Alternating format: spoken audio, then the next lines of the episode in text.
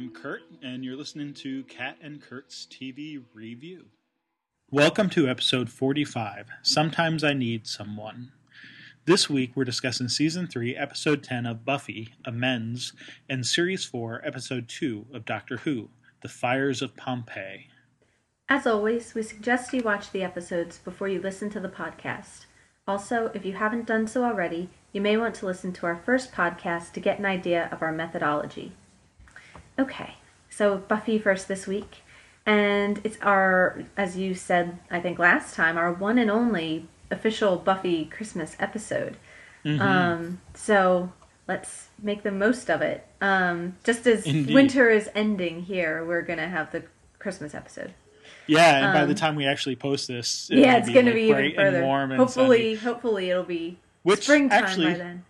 it is bright and warm and sunny in Sunnydale. So I know. Well, I was just going to say, apropos of this year, we're getting some unseasonable weather, um, and so I kind of like the way the whole episode plays with this idea, which you kind of think of as just sort of a funny motif, you know, about what it's like to live in California and have all your Christmases be, you know, temperate and sunny, you know, and it gets kind of more and more ridiculous as the as it goes on. It, they're putting fake snow. Well, first the weather forecast says it's going to be kind of warm and sunny.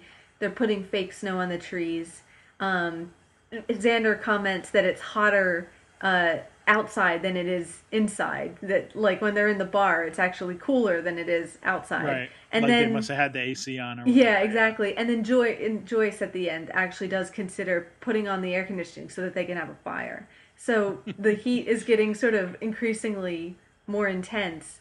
Um, and then of course it's all a lead in to the idea that, it, or at least I read it um, as the heat being kind of derived from the presence of the bringers. That was my sort of reading of it was you know there's hmm. something about them being there. And then when buffy sort of she doesn't defeat the first evil but when she sort of you know defeats the bringers the snow comes. So there's sort of a you could maybe say, say there's a logical or a scientific explanation behind the weather but there's also this idea of a, a, a non-scientific a, a spiritual element you know it, it the first thing i thought of was pathetic fallacy you know in books where the weather reflects the mood of the characters or is Right, even right. affected by the mood of the characters so Right. you know that i don't quite i guess the the heat being um a symbol of the mire that Angel's stuck in, and then the sort of I think you called it the cathartic cleansing snow at the end. You know that Right, right. in in the moment when they've finally you know voiced all of these things that they've been bottling up and in the moment where it's the most despairing you know and the most desperate where nothing buffy says can really convince him you know she says if i can't convince you sort of what will um then you get this miraculous moment of you know natural grace you know Yeah, and and it's yeah. totally eucatastrophic in tolkien i think sometimes and i do this you know i want to slap eucatastrophe on every happy ending you know and call you know if it's Sure. if it's if it's a sudden happy ending call it eucatastrophe and that might be true but sometimes i feel like there's a stricter definition which has to do with it being not only unlooked for but undeserved that it there's a there's an aspect of it which it has it almost has nothing to do with what any of the characters have achieved Right. or deserve it's just a moment Right. of it's a freebie it's it's it's yeah.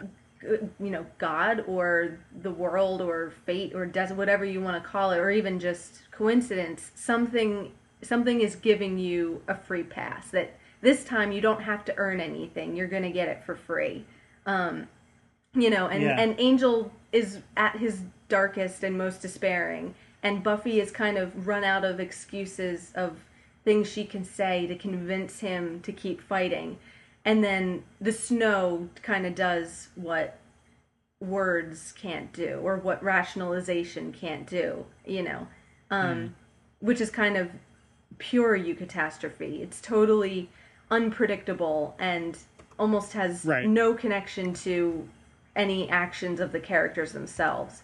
So Right, right. I don't know whether, you know, maybe you have a slightly different reading, but uh, No, that I- was kind I of was- the way I saw it. Yeah, and I uh, the only thing I would sort of add to your description of it is, um, I mean, you're totally right. Everything up, you know, you, you get the rising tension and the and the um, you know the fight and the appeals and um, you know on both sides from from Buffy and Angel. And of course, the snow also comes because we get at the beginning of their discussion, we've only got a few minutes, and then they spend the next few minutes fighting. hmm Yeah. So the snow literally comes in the last the nick of time. before yeah. yeah. the sun is to come up. Yeah. Um, and it's so thick and heavy that it completely blocks right out the sun. right right so it's not only like Um, it's not only like a moment a reminder of you know of And- hope or redemption it also effectively prevents him from going through with killing himself that it just says you know what not today Yeah. you can't And- even if you and- wanted to And I would point out that we do get from the news broadcast that it's only in Sunnydale. right yeah Um, Yeah. That everywhere else is unaffected by this sudden and, Right. and miraculous snowstorm. And and Joss Whedon has even noted, uh, yeah, that it's you can't call it anything but sort of the the Christmas miracle. Yeah. Um, which is from from Whedon's perspective. I mean, he's he's an atheist, so like, um, yeah you know that's a that's a sort of an interesting thing that he would put that in there I, Mhm. i've got a few things so i here's the only other thing I, I was intrigued by your comment about whether or not it was the bringers who were sort of causing the heat i don't i've never thought of that before so i don't want to immediately dismiss it here would be sort of my immediate response to it is that again in the beginning we get the um, weather report for pretty much all of california being Mhm. in this heat wave hmm so I'm not like if it was just Sunnydale, you know, experiencing a heat wave and then suddenly Sunnydale experiencing the snow. right I think we could tie it to that. So, but I'm not sure. But on uh, the the thing, the reason why I hesitate to just sort of dismiss that outright is because I do think we're given some hints throughout this episode to think that there may be other forces, or at least an other force, Mhm. besides the bringers and the first evil and and sort of the strongest hint of that that i would point to is is buffy's very obvious point when she makes it and and i think we're not to be blamed if we don't really consider it until she does bring it up in this episode uh well i mean unless like me you've seen the episode before but like um you know she says so there there's and and I I know we're not necessarily getting into Angel and the first and all that yet, but there is the Yeah. point, and I think this bears on sort of the whole theme of it. There's the point where um the first in in the guise of Jenny uh says that basically takes responsibility or or um uh, uh you know a claim I guess for bringing Angel back yeah from the hell dimension or yeah. whatever. And Buffy says, "Wait a minute. This first evil tells you this and you just believe him Mm. or it or whatever like I mean, you know, her whatever, you know, whatever the right uh, Yeah. pronoun is there. Uh you know, like you you just go and believe that that they're telling you the truth that you know one that they brought you back and two that they had a purpose in bringing you back and three that the purpose is either to kill me or to kill yourself like right you know so like like i think we're invited to sort of look at that skepticism and say yeah like i don't i don't know okay if the first evil is truly this ancient powerful thing and i mean it seems to be the case that they're ancient and powerful in some way at least we don't really know the details of that at least not at this point.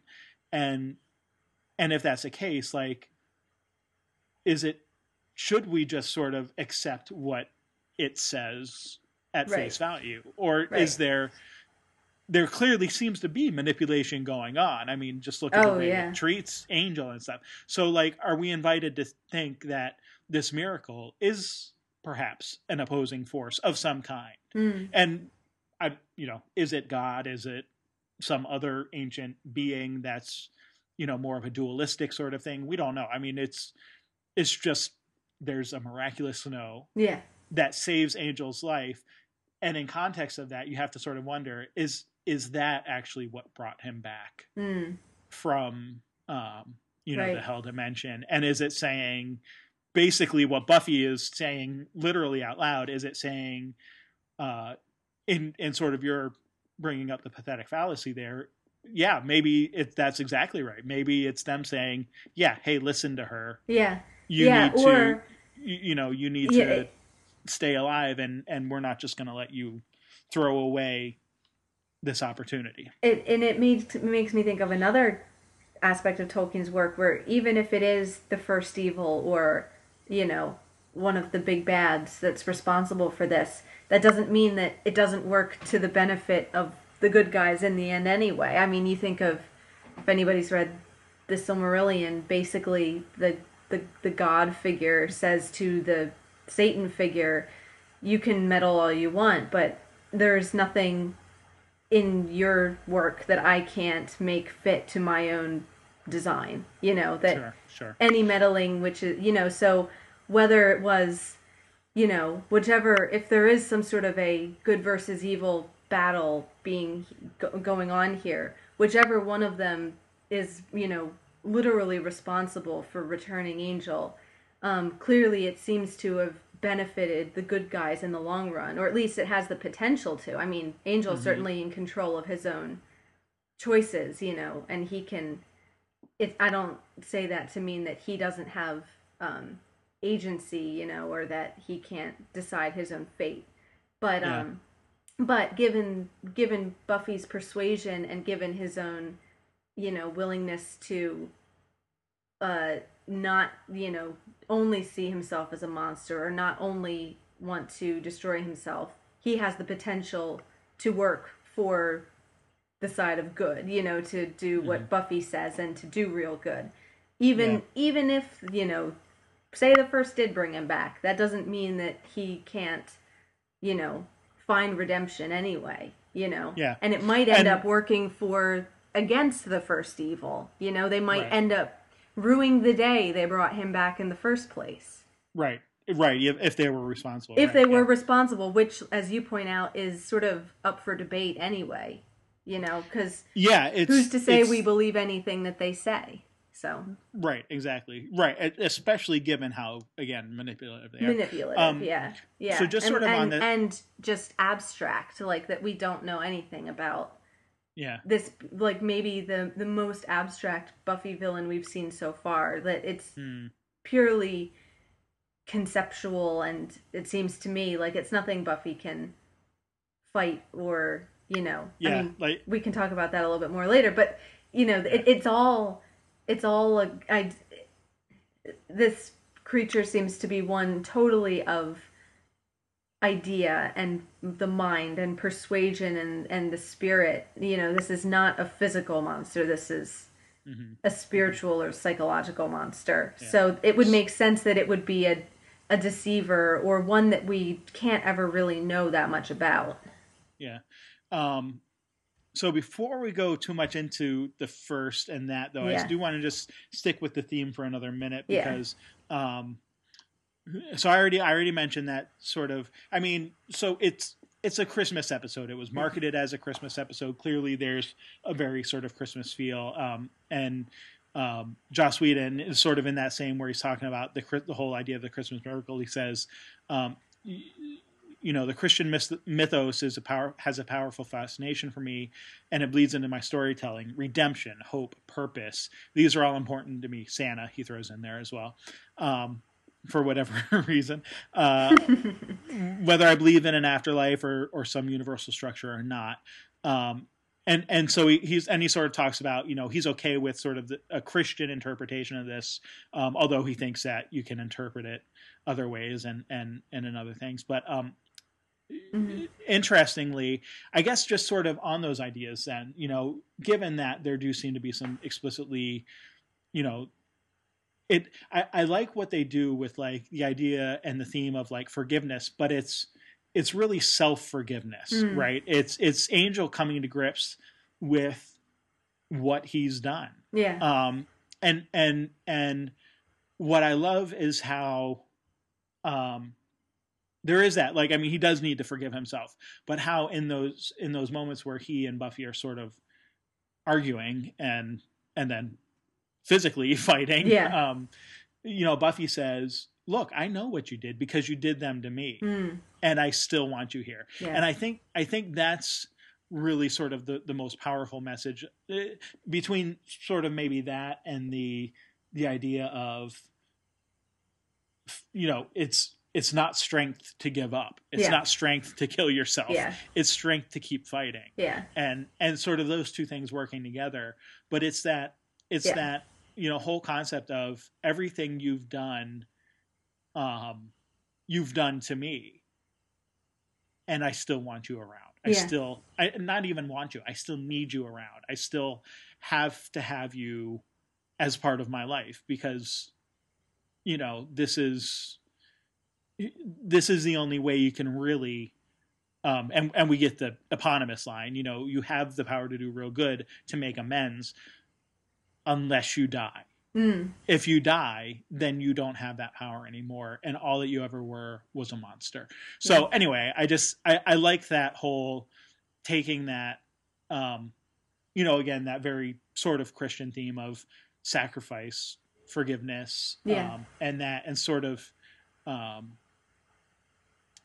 and not i don't so there are interpretations of buffy that include possibly her being a christ figure and not i don't even mean like in relation to this episode but either even Yeah. in like other episodes that we haven't gotten to yet but sure.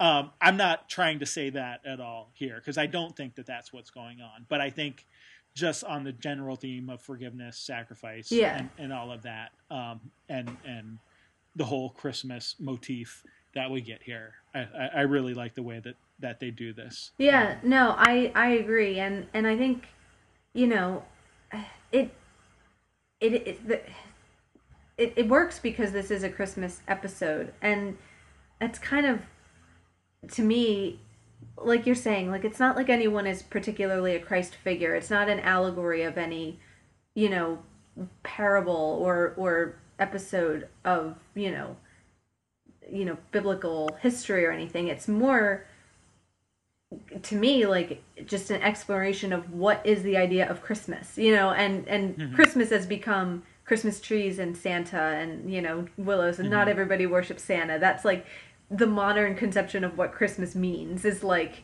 get a tree Yeah, yeah. present santa but this is really getting into pretty heavy theological ideas and i think with the why eucatastrophe is sort of inherently you know a, a christian idea or at least it aligns with a christian worldview is that it is that undeserving nature. And i think that's something that angel and a lot of people might find it difficult to grasp that redemption and salvation from this point of view aren't deserved. They're not done because you are good and you earned them. That the whole Mhm. nature of this is that yeah i know what you did and guess what i love you and forgive you anyway. And it makes no sense. And it's not logical. It's not something which is explainable but it's something which is done out of love you know? And that's kind of the whole christian idea of redemption to begin with.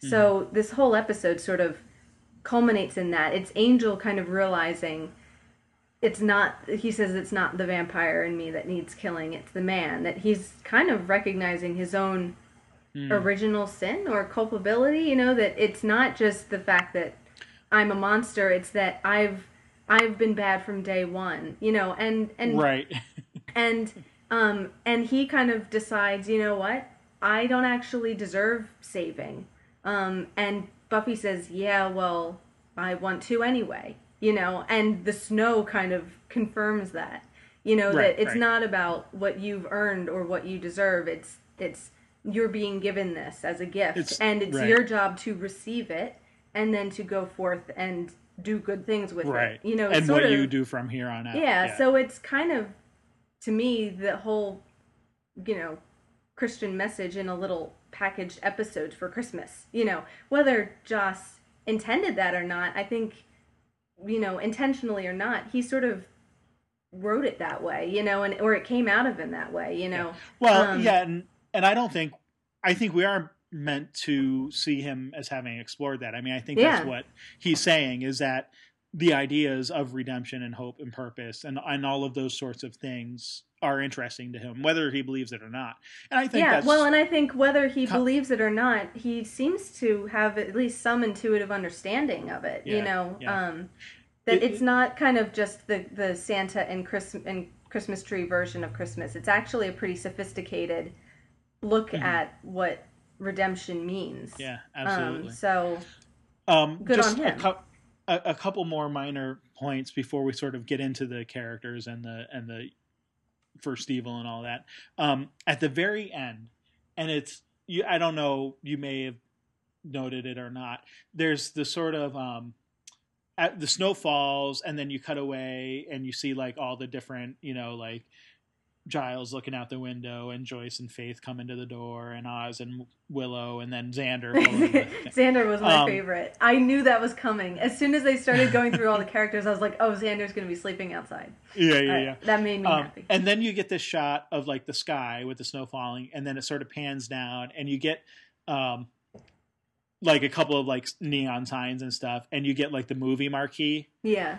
Um, very interestingly, apparently when this aired, that was like a big thing. People were like, "Oh, what what is?" Because one of the movies, so one of the movies is Abilene, mm. which is a movie that starred um, Ernest Borgnine and actually didn't come out until March thirteenth, nineteen ninety nine, which is three months after this episode aired. This episode aired uh, December fifteenth, nineteen ninety eight. Um, okay. But it, you know, would have been in production, obviously, and whatever. So I I'm assuming that that's why it was on the board. Yeah. Um, that movie actually got renamed from Abilene to Shadows of the Past, which is an interesting change given mm. sort of the themes of this episode yeah. and the flashbacks and the the seeing the people that he died and on. But anyway, I don't yeah. necessarily think that even was meant. Um, but then the other movie is titled "Pray for Something," and we don't see the rest of it and apparently that was like a huge source of speculation or whatever whatever. And joss has pretty much just come out and said no that was just those were just movies on a marquee. Like i yeah. it was completely unintentional but um, it was incidental. Yeah right. but nobody knows what that movie really is. Uh, buffyguide.com has has a couple of suggestions. Um, there was a movie in 1985 called pray for death which doesn't make sense either from a temporal or a thematic perspective right. to me. Right. Um, and then um, they also suggest uh, a French film, Priez pour, pour nous, which is, in my French pronunciation, I'm sure is horrible. um, but it's translated to "Pray for Us." Uh-huh. But that came out in 1994, which still doesn't seem quite time wise. Although I guess thematically that might fit a little bit better. So yeah, nobody really knows. I'm not sure how important that really is, but I just thought I'd note that it apparently is somewhat of a source of speculation. And, and there's um there's actually a paper in the Slayage Journal that sort of takes a in in depth look at that. That not the whole paper isn't about that, but it's it's just kind of interesting that that became one of these things that sort of fans and and critics focused on for this episode. Yeah, yeah. As well, as yeah, no, you kind time. of after all of these thematic things, then to see the word pray or prayer sort of you know big on the screen i can understand why people would focus on that and want to sort yeah. of tie that in. Um, yeah. Yeah. But there's i don't i don't i did my own sort of minimal imdb research and yeah. couldn't nothing, come up nothing with, conclusive with a, yeah. Yeah i couldn't come up with a better suggestion at least not one that was um you know out in theaters around that time. So who hmm. knows? Mm. But anyway, um, let's move on. So uh, I think we were going to talk about the first and sort of that before we went. Oh no, we are going to talk about Angel. Um, uh, so well, I mean, we can we can redo our own schedule, but uh, we, yeah, we no, no, no. Let's start with Angel. Let's start with Angel because I think Well, I'll just read one more little thing. I, I actually took quite a few notes about like Sure. from Whedon and stuff. And and one thing that I didn't want to just again from Whedon, although this is different from the last thing I just read. Um, he, he he says um, redemption has be, become one of the most important themes in my work, um, and it really did start with Angel. I would say probably the episode amends. Um, but even the character itself, and then he kind of talks a little bit about the spinoff and stuff. Um, but then he goes on to say it was about addiction and how you get through that and come out the other side and how you redeem yourself from a terrible life. I'm not sure why it is that redemption is so fascinating to me. I think mistakes I've made in my own life have plagued me, but they're pretty boring. um, I'm pretty much an average guy, yet I have an enormous burden of guilt. Ultimately, the concept of someone who needed to be redeemed is more interesting to me. Um, just talking like from a character perspective, um, I think it does make the character more textured uh, than one who doesn't need that redemption. So, just again, we get this sort of this fascination of of the need for redemption, and sort of going along with that, the forgiveness, the the um, and and and the work to overcome the things that you've done in the past, Yeah. which maybe you never can really do, but but it's you know it's sort of the the the struggle is worthy in and of itself idea. I think.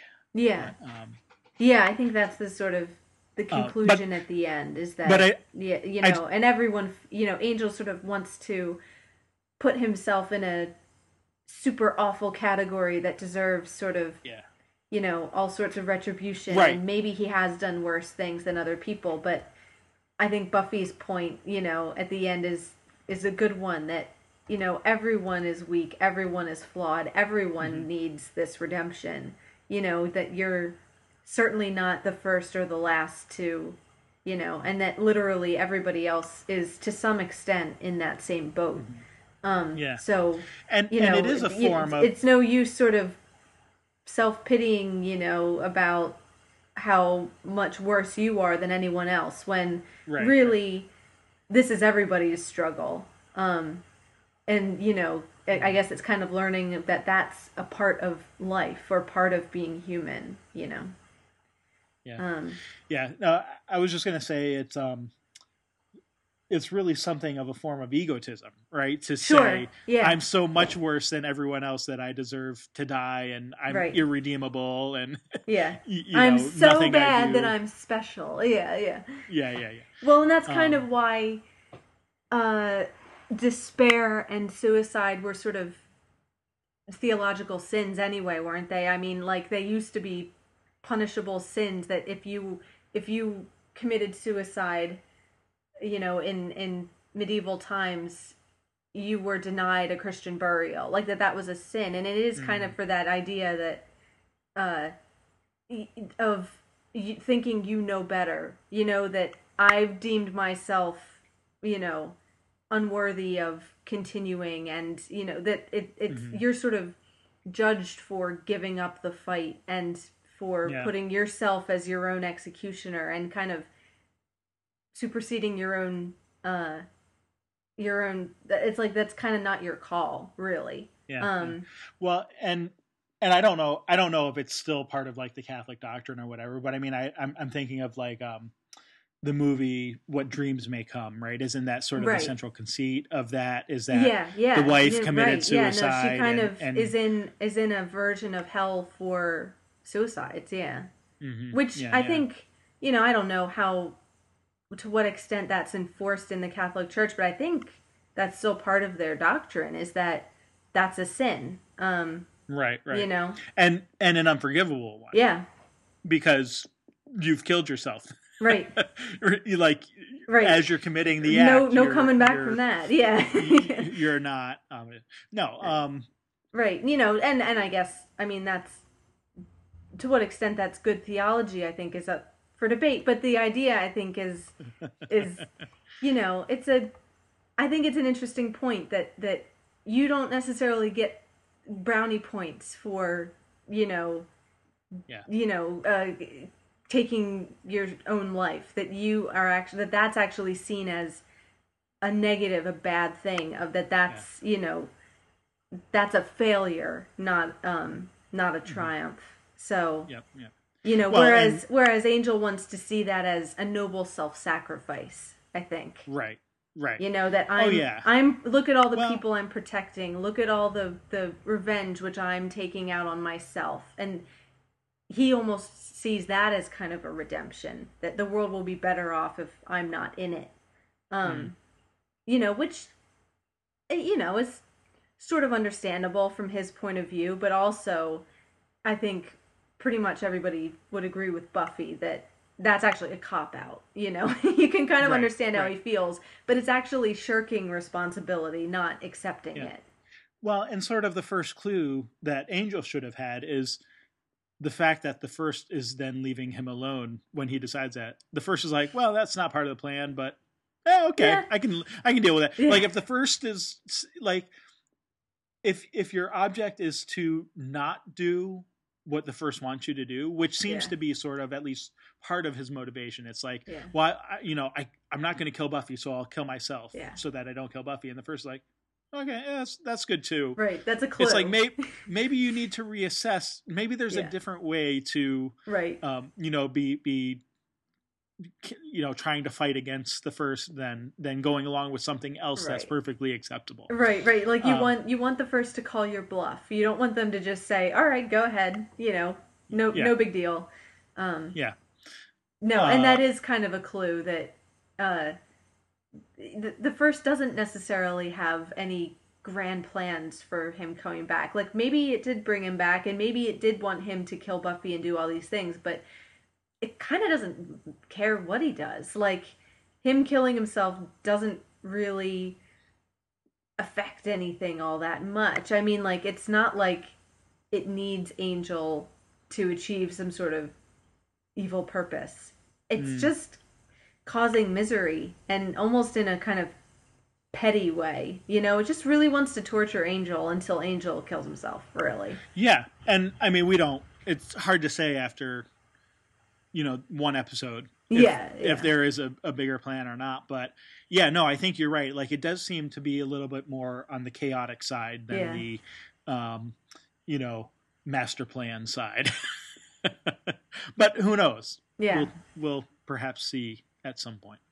Um, but I think as far as like Angel, Angel and that goes, I mean, it's you know you can just sort of see all of the. Wh- What I found really interesting is, you know, to your point earlier that the first, the, there is no corporeal essence to the first. It's all psychic energy or whatever you want to call that. You know, it's it's which is what Angel specialized in, Mhm. right? It was the torture. I mean, he did physical torture too, of course, but it Mhm. was, you know, we've seen that he's an expert at the psychological torture, Mm, yeah. and that's where he's getting hammered. Right. Right. You know, it it's it's that, um, and we even see it here. Like he doesn't just, um, you know, in the in the flashbacks, right? It's he doesn't just kill the people um, you know daniel in the first flashback it's no he took all his money he put him in debt he's he's torturing him and now he's saying i'm gonna kill you to get that debt you know Yeah. it's like he didn't just find him in a dark alley and kill him Yeah. he sat down apparently and gambled with him for long enough time to take everything he had first Yeah. um, which Yeah. is very similar to what he did with Dru. You know, Yeah. sort of on a mental level, he did to this guy financially. Yeah. um, and and um, with Margaret, was, the, um, the the maid under the stairwell there. I noticed you know- that uh, he says to her, "Go on, cry out, make a scene," and then the first says the same thing to him later, Mm. like like literally the same words. Go on, cry out, make a scene. Like when he says like, "Oh God," like as if he's crying out or about to actually pray or something, or just like exclaiming it. It Mm-hmm. taunts him with those same words. So yeah, it's that thing of its mode of revenge is to kind of visit you with whatever your own wrongdoing was. You know, you Yeah. get to you get to reap what you've sowed, kind of thing. Um, yeah, and and right, and even the very fact that the first is visiting him in the guise of his victims Yeah, yeah, is yeah. is itself a form of psychological torture. yeah, So, um, yeah, just some a, a very interesting sort of way there again, given that Angel's sort of specialty was to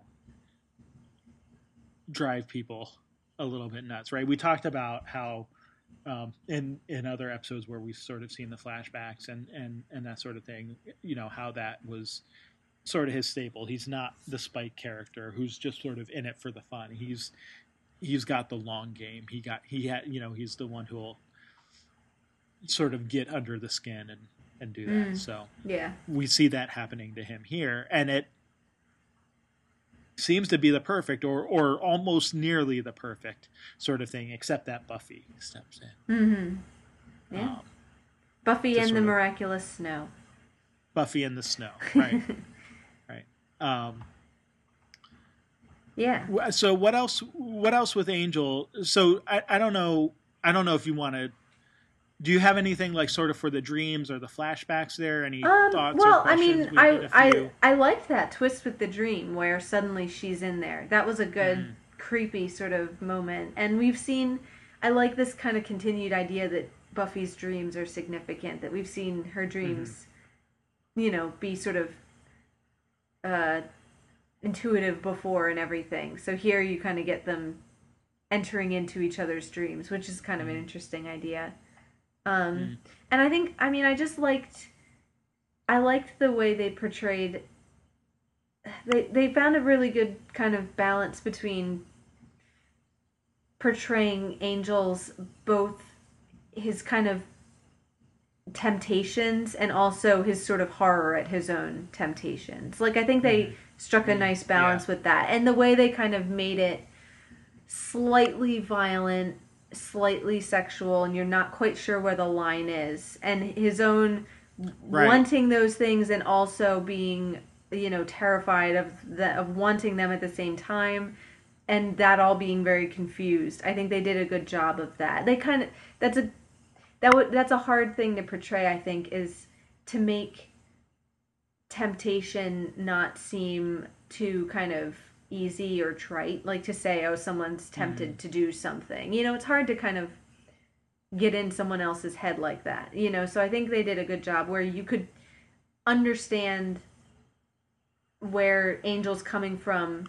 um, and not kind of write him off just as the villain, but also, um, you know, not. You also felt like you could see the danger in those moments that you still can't quite trust him, you know, because again, he's in her bedroom and she's yes. still not changing her locks and um you know like we've had we've been here before. So you kind of want her to help him but you kind of want her to kick him out too. So yeah. i think they did a good job of kind of portraying that as like a complicated thing. Um so Yeah, no, the, the the the sort of the tension between the violence and the sexual and all of that. Yeah, I mean that's it's very powerful. And even the you know, even just the words they use, you know, take her. Well take what, take her life? Take her right in a right you know, rape her? Like what are you saying? yeah Both, you know, maybe, but it's it's a very um yeah yeah no i think they they did a good job with the tension there and the um the different portrayals that that just from a sort of actor level uh david boreanaz you know playing and not that we have necessarily said he, he i don't know that we've we've talked specifically about his acting before but we see like several different sides of him in this episode Mhm. you know like um, more so i think even than in other flashbacks um, yeah you, you know just kind of being able to pull off all of those different characteristics of you know him in the old days as a vampire as angelus and then you know obviously the sort of the tormented now but then even like the very brief moments where we get of him carousing um you know as a, a before he became a vampire and that kind of thing which we yeah didn't yeah. I you know I guess we saw because we saw right we saw the moment where he gets turned you yes, know leading yes. up to that and we saw him sort of stumbling out of a a, a pub at Mhm. at that point but we didn't ever really see him you know before that so like just added confirmation that yeah, he was always in a pub and getting Yeah. drunk. Yeah, you know, yeah. like and that he wasn't really much of a human being Right. even before Right. he became a vampire. Yeah, I, I liked that when, um, uh, I have the quote here. It wasn't me. A demon isn't a man. I was a man once, and what a man you were! Like, and he's Yeah, like, yeah. oh, that whole line of argument just came crashing down around him. You know that Yeah. Yeah. his defense, Well- um, you know, and that's sort of, you know, to say to say that isn't to say that, you know, he wasn't. I mean, I think he still has a point. Yes, he was a human being, and that's still worthy, even if he was kind of a lousy human being. But, um, you know, you kind of realize in that moment he doesn't actually have any. He can't point to what kind of a good man he used to be before this, you know, external evil came and and possessed and corrupted him. It's like, actually, uh, he's always been you know, on the irredeemable side of things. Yeah. So he's sort of having to face that, I think. Well, and and I think, and man, we've talked a long time already, so we need to actually talk about other stuff too. Yeah. But um, I mean, this episode is so focused on Angel, I don't think it's a bad thing. But um, the the the the quote there that the first, as Jenny says, uh, cruelty is the only thing you ever had a true talent for, and Right. and I think there's that idea that he actually did kind of find himself when he became a vampire. Sure. like you, you know you talk about that that sort of the liminal moment of of becoming a man so to speak or you know becoming an adult as it were. And and that kind of his becoming a vampire kind of did that. And it's and we saw that when he was when his soul was restored is when he spent 90 years being tortured by his soul. You know like Mm, because of the things that he did. And and it was whistler who kind of gave him a purpose but now he still is tortured. Like he's he's apparently reverted to that pre-whistler state Yeah. of why am i here? Because he came and he brought Acathla about but that was all the fact that he was angelus like it was Yeah. Buffy who stopped Acathla. So like supposedly the thing that Whistler even helped him to become um wasn't even true. Like he yeah, it would have been better had he not been there for that. So like right. so this is a crisis of personality, a crisis of personhood, Yeah. so to speak. Um you know, Yeah. what what is his purpose here? And I think that's where you know, that's where the interesting part lies is that you know how how does he come to grips with the fact that he wasn't any good before and and he did kind of excel at being right. uh, Right. a and how murderous you know Yeah, and how can he do what Buffy says and do real good if what he's good at is not good? You know, Mm. if the thing that if he's kind of weak as a good guy and strong as a bad guy, he's going to have to learn how to deal with that. You know, like what can what good can he contribute? Um and I think Mhm. I think he he can and Buffy seems to think he can, but that's the crisis is um, Right.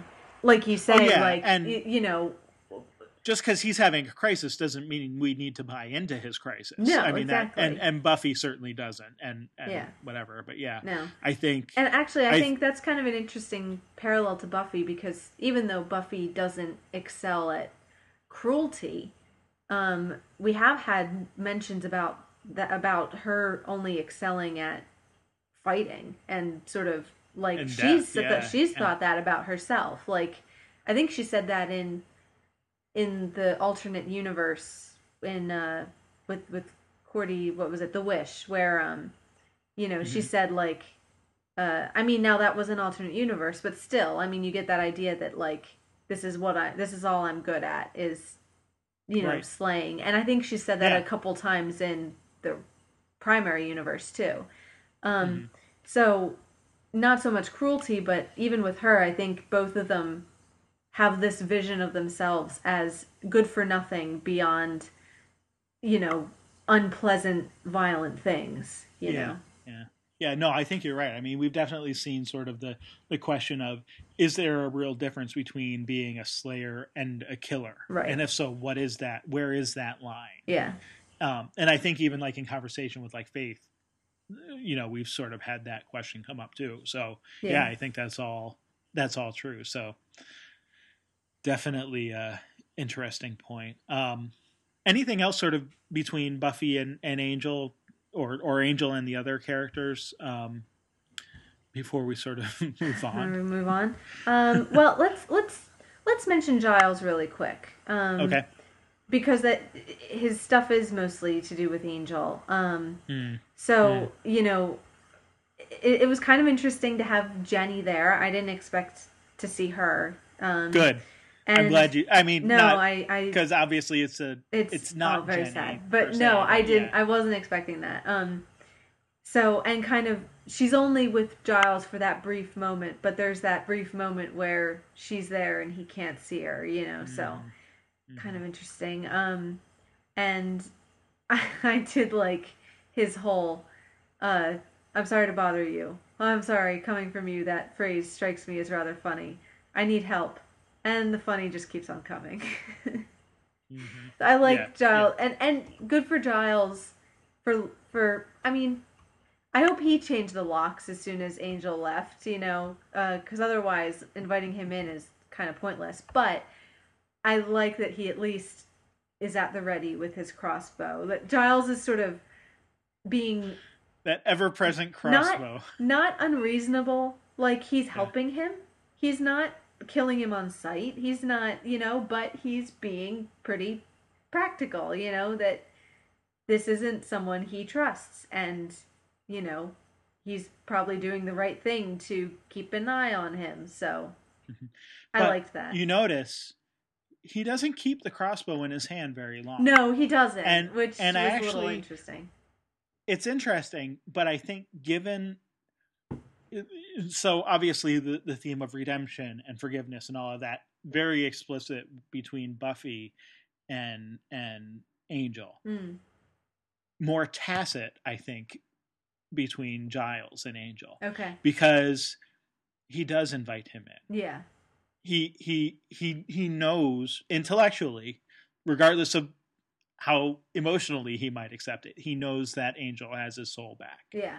He sees that angel's in torture and being the good guy that he is he still helps them and Mm, when buffy goes and says angel's in trouble what does giles says i know i'm already looking into it yeah. you know what I mean? Like it's it's that he can't just help being the supportive Yeah. guy that he is, and, and no, and that's why we love knowing him. Yeah. and knowing ultimately that he's working on the side of good, as begrudging and as I'm sure traumatic as it might even be for him, um, and to a lesser extent even Xander, although sort of Xander, you still get the feeling of I had nothing better to do.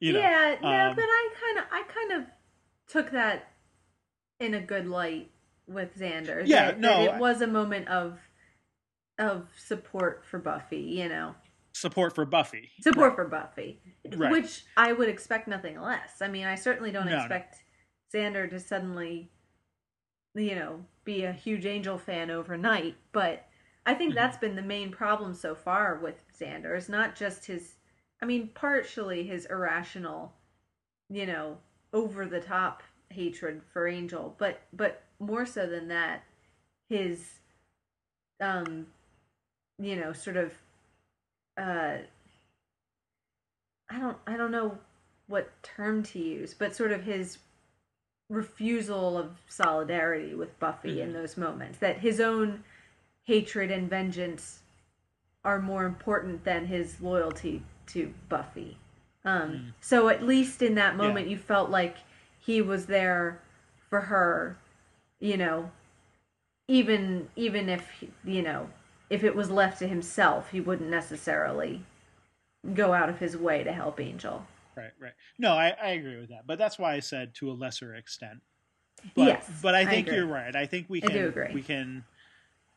I think we can see some of the Hanukkah spirit. the Hanukkah spirit. And uh, anyway, Yeah. but yeah. So anyway, back to John. I didn't mean to sort of go off on the tangent. Uh, no, I mean that's kind of all I had because he's really not in the episode too much. Did you have anything No. else? No, I mean it was basically that to point point out that that there does seem to be a forgiveness there.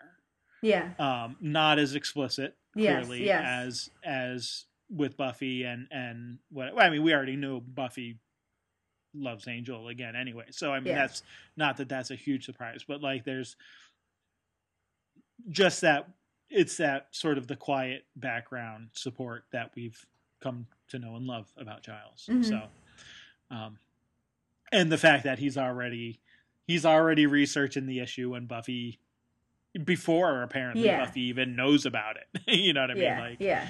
so um so good stuff there. Yeah. No, Um, that is good. We've got to talk a little bit more I think about the bringers. I don't I know Okay. this this might have to be a little bit extended episode because we have to get to Oz and Willow too at least. Yeah, I know. But but I think just a few more things. So you tell me, I, and I know we've already talked a lot, so maybe we don't have a lot more to say. But um, what what are your sort of thoughts? What did you notice? What what do you want to talk about with regard to the first and the bringers? Um, well, I mean, I think I said a lot of what I had to say about the first, which is kind of that idea that it is not a physical thing. It's not, you know, it kind of taunts Buffy with the fact that it can't be fought. And sure enough, she doesn't really fight it, at least not physically. I mean, I think she fights it spiritually and emotionally. Like, she wins in the end, that Angel is, uh, saved. It doesn't get the, you know, that moment of triumph. But, you know, Buffy can fight. She says she wants something to pummel. So she can mm-hmm. pummel. Yeah, yeah, yeah. She can Great pummel. She can pummel the bringers, and the bringers. I kind of see it. It's kind of like it, it- the, Buffy and Doctor Who are similar in this way that even when the monster is psychological, there still has to be something physical to contend with. You know, so the bringers are there to sort of satisfy, you know, the the, the obligatory fight scene of some kind or other. And that's not to say that they're not good monsters. You know, I'm not you know calling that into question but i think you know you the the psychological has this you know these physical sort of minions which buffy can pummel and defeat Mm-hmm. Yeah. and then almost Lovecraftian kind of. Yeah, you know, like yeah. the the yeah. Sorry, go ahead. no that kind of cultish ancient evil sort of Right. vibe. But but then the the first just sort of disappears you know? So it's mm-hmm. not defeated in the end. And and i think it would be kind of trite if it was you know because it certainly whether or not it is literally evil with a capital e in its most primal form it certainly presents itself that way that this is mm. literally the first there is nothing more ancient or more evil than this that this is the origin of all evil in the universe is kind of what it wants you to believe anyway so Yeah. it, it would not quite feel right for buffy to kick its ass you know what i mean like Yeah. like Yeah. one one victory in the fight against evil you know that this Mm-hmm. is something which isn't defeatable that this is something which is always going to be part of the world at least Yeah. this world and humanity Yeah. as we know it um and it's you just get that sense that it's out there and Yeah. it's sort of potentially lurking behind or moving all these other you know monsters and baddies which are out there you know um and i mean i think you've pointed that maybe maybe we should question what it says about itself so maybe we can't take all that on inference but um, Yeah. I and and that's the hard part because Yeah. even when even when we suspect it might be lying or at least exaggerating, we don't have anything else, to go on you know, yeah. to to go on. Yeah. So yeah um and and all you can do is all you can do is buffy what buffy does and like you know kill it with sarcasm you know try not Yeah. to right, try right. to oh, knock let it off guess, its evil? pedestal yeah yeah all right, I get it. You're evil. You know, like what else can you do in the face of ultimate evil but Yeah. like Well, be th- and but the be thing. completely ridiculous in the face of that. Yeah, no, no, no. I, I think that's a good point because so you know we get sort of the braggadocio, the the I'm the absolute evil, Yeah. older than man, Yeah. older even than demons. You know, Mhm. beyond sin, beyond death. I'm the thing the darkness fears. But even darkness isn't tangible. So like you're less tangible than darkness. Like Right. what you know? It's like what what does that mean? Like okay. There, and and there seems to be this sort of symbiotic relationship between the first evil and the bringers. The, in one sense, you know, they worship and I, it seems are listening to what the first evil wants, but it can't apparently exist or at least be present without the bringers. hmm Because like as soon as Buffy breaks them up, I mean, it's there for a couple minutes and then just kind of dissolves. Sure. Like Right. so their chanting is done. It used up whatever psychic energy that had, and now Yeah. where'd it go? I mean, the Yeah. bringers. She didn't kill the bringer, so they just sort of ran off. yeah. Um, and just sort of the the the creepy look of the bringers Yeah, themselves yeah. with their yeah, those stitched eyes, This, which um, almost kind of resemble like swastikas or something. Like it's something kind of with this occultish sort of yeah, you know, like a symbol, like a symbol kind of almost thing. Masonic, even in a way, like with Yeah. the inverted um, Yeah, compass and and that and the T square and that kind of thing. yeah, Um, and and in um, the Buffy the Vampire Slayer, the monster book, uh, Whedon uh, has said uh, that he thinks a deformed, uh, uh, specifically about the Bringers, uh, that a Mhm. deformed human is scarier even than like a big reptile with fangs or some, you know, Yeah. something yeah, less human looking. And and it really, I mean, it's they're probably one of the creepiest, yeah.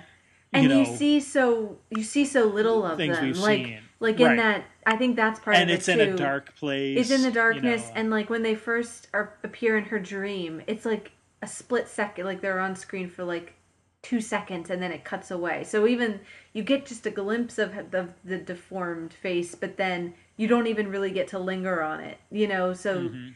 they are definitely set up as very very scary.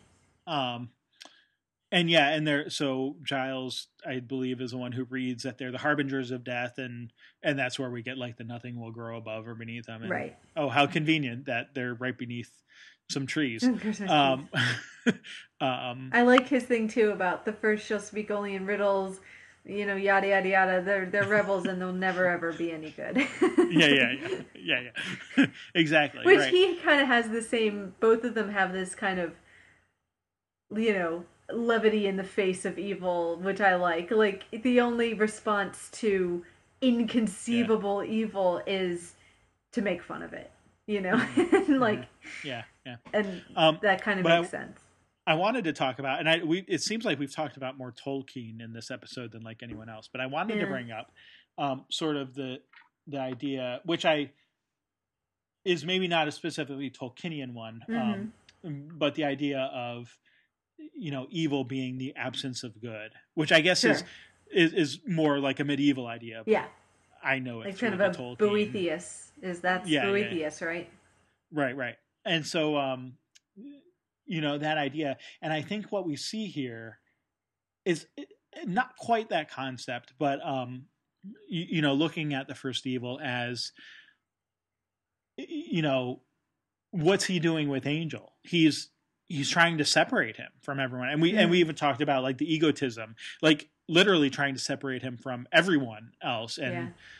make him feel like he's all alone and can't be redeemed and whatever. And it's this and it's that separation which is sort of an exclusion from the good things right? Yeah. it, it, it's you know he runs into buffy but like he wants to be alone. He wants to like he he doesn't have any friends. He doesn't have anyone really looking after him anymore. Um and the one person who was doesn't want can't be near him anymore you know what i mean so like it's he's already like separated and now it's this idea that he needs to separate himself even more i think that that is sort of you know again it's that the first evil is is sort of working the mojo, you know, psychically, Yeah. you know, the evil mojo to to really uh you know, really separate him from any good impulse that he might have. Um Yeah. But that's that's sort of what I thought of was that that whole evil is the absence of good and and part of that is being secluded from things that are good Mm-hmm. that that might turn someone evil Yeah. or or set them on a path that could potentially lead them towards evil anyway um that's uh Yeah. that seems to be in this particular case anyway what what the uh the first is doing Yeah. No, I think that makes sense. so um anything else about the first the bringers Um, I don't think so. Did you have anything? Nope. I think that's all I had at this point. So, Okay. all right. Before we talk about Doctor Who, we have to talk about Willow. Yes, yes, we do. Um, well, and Willow sums it up. Forgiveness is a pretty big theme with me this year. Um, it's a pretty big theme with be- everybody. Yeah, Seems to be going, going around.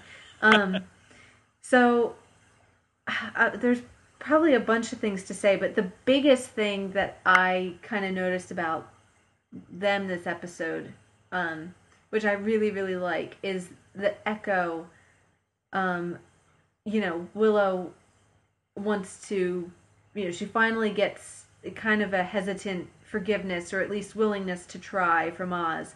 And now she wants to go all out and prove to him that, you know, how she feels, you know, you don't have anything to worry about, you're the most important, all these things.